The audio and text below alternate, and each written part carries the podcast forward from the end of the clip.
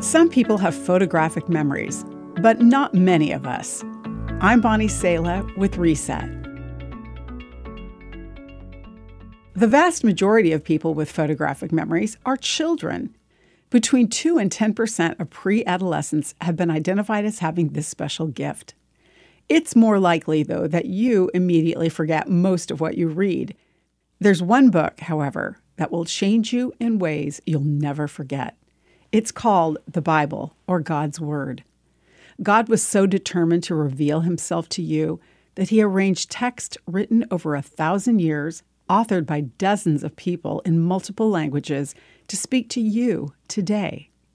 What's the Bible good for? Of itself, it says, all scripture is inspired by God and is useful to teach us what is true and make us realize what is wrong in our lives.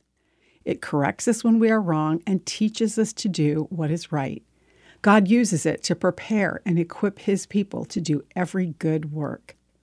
It also tells us what God is like, how to talk with Him. It shows us His love and how to have relationship with Him.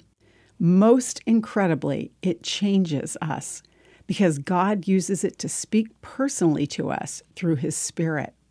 When you take in God's living words of wisdom and love, slow down and ask God line by line what His Word is saying. If you want it to change your life, make interacting with it a daily conversation with God. He's waiting for you to come in close for a visit you won't forget today. I'm Bonnie Sala with Reset. To read, share, or hear this again, or to find more resources like this, visit guidelines.org.